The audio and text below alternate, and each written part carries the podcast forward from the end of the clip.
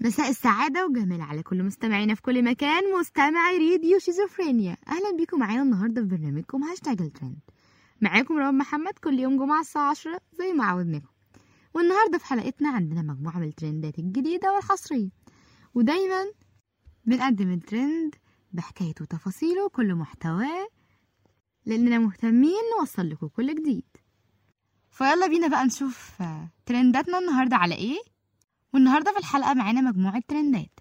وأول ترند معانا النهاردة بعنوان الأرجنتين وصدمة ومفاجآت من السعودية. يلا بينا عشان نشوف كل تفاصيل ومحتوى الخبر ده.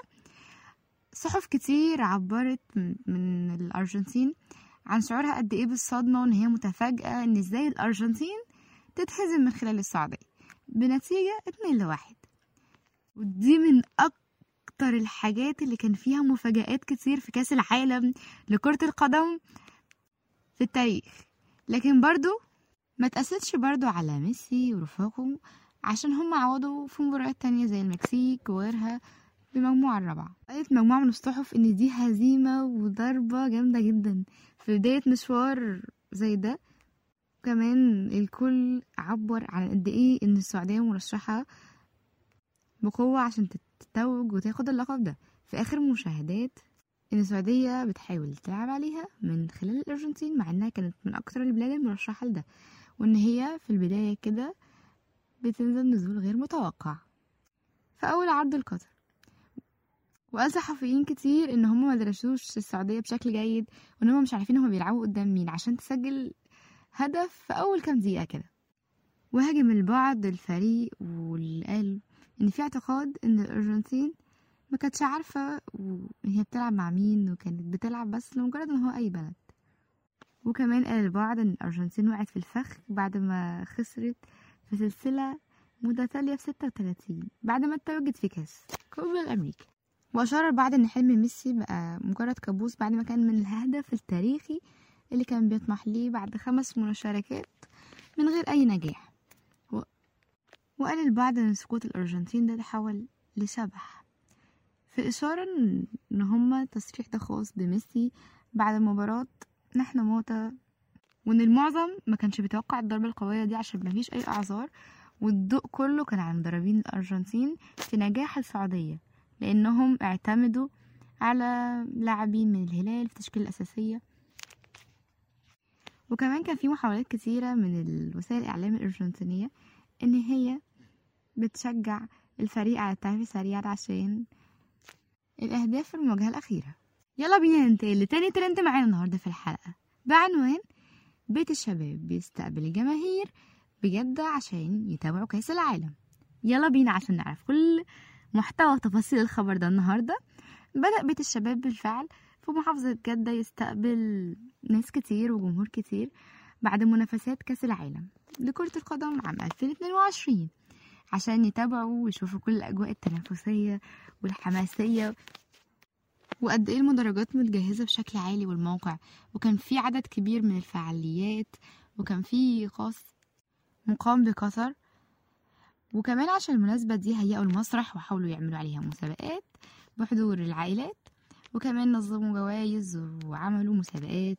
وعملوا حاجة تتعايش مع الحدث العالمي ده. من خلال ان هم لقوا بيئتهم اللي بتجذب السكان والزوار عشان المحافظة. وكمان أضافوا أنشطة كتير متعددة ومتنوعة واللي كان فيها بيت الشباب بينسق ده مع رؤية المملكة. وكان في تعزيز عشان متطلبات جودة الحياة لألفين وتلاتين. ومن أكتر الحاجات المدير ده كان بيحافظ عليها انطلاق منافسات كأس العالم 2022 وكان بيهيأ لده عشان ترعى الشباب في الوقت ده وتستغل أوقات فراغهم في مشاركات المنتخب السعودي في المنافسة زي دي. ودي من أكتر الحاجات اللي هتعمل روح حماسية وتنافسية عالية جدا عشان تقدم الكورة في السعودية بأبهى وأرقى صورها عشان ارتقاء المملكة الرياضية العالمية. يلا بينا ننتقل للترند معانا النهاردة في الحلقة. بعنوان رحيل أسطورة مقالب. رمضان الفنان رامز جلال. تعالوا يلا بينا عشان نعرف كل تفاصيل ومحتوى الخبر ده وحقيقته. الخبر ده من أكتر الأخبار اللي تصدرت الترندات نظرا ل... لانتشار أخبار كتير عن إن هو فقد بصره وبدأ العديد يعتقد إن هو مات وبدأوا يبحثوا في الأمر ويدوروا عليه. لكن وكان في إشاعات عن موته إن هو تعرض في عينيه الشمال وج- والجمهور تنبأ بالفعل بوفاته وخصوصا بعد صمت طويل وفي أخبار متعددة وفي شائعات فالكل كان بيعتقد إن هو خلاص توفى وفي البداية الفنان أشرف زكي نقيب المهن التمثيلية صرح بحقيقة وفاته في, برنامج ايتي بالعربي هو متضايق جدا عن عن الشائعات المنتشرة عن الفنانين بالشكل ده وإن هي بتبقى بتكون بشكل كبير جدا على مواقع ال social media. وطلب الجميع إن مش كل شائعات نصدقها ونمشي وراها لازم الأول إن إحنا نتأكد من مصادرها. وخصوصا إن هي بتعمل خوف وقلق لأسرة الفنان نفسه. والفنان رامز جلال بنفسه رد على كل الشائعات دي وعلى وفاته وإصابته بالعمى بطرق غير مباشرة. نشر على صفحته ومواقع ال social media صور ليه جنب فنانين واكتفى بذكر اسمه خلال التعليقات ودي من أكتر الحاجات اللي كانت بتدل على رده على الخبر ده. وبكده تكون خلصت حلقتنا. أتمنى تعجبكم الترندات وأتمنى لكم يوم لطيف. وتابعونا في الحلقات الجاية. حابين نعرف هل أنتوا مؤيدين أو معارضين للترندات دي.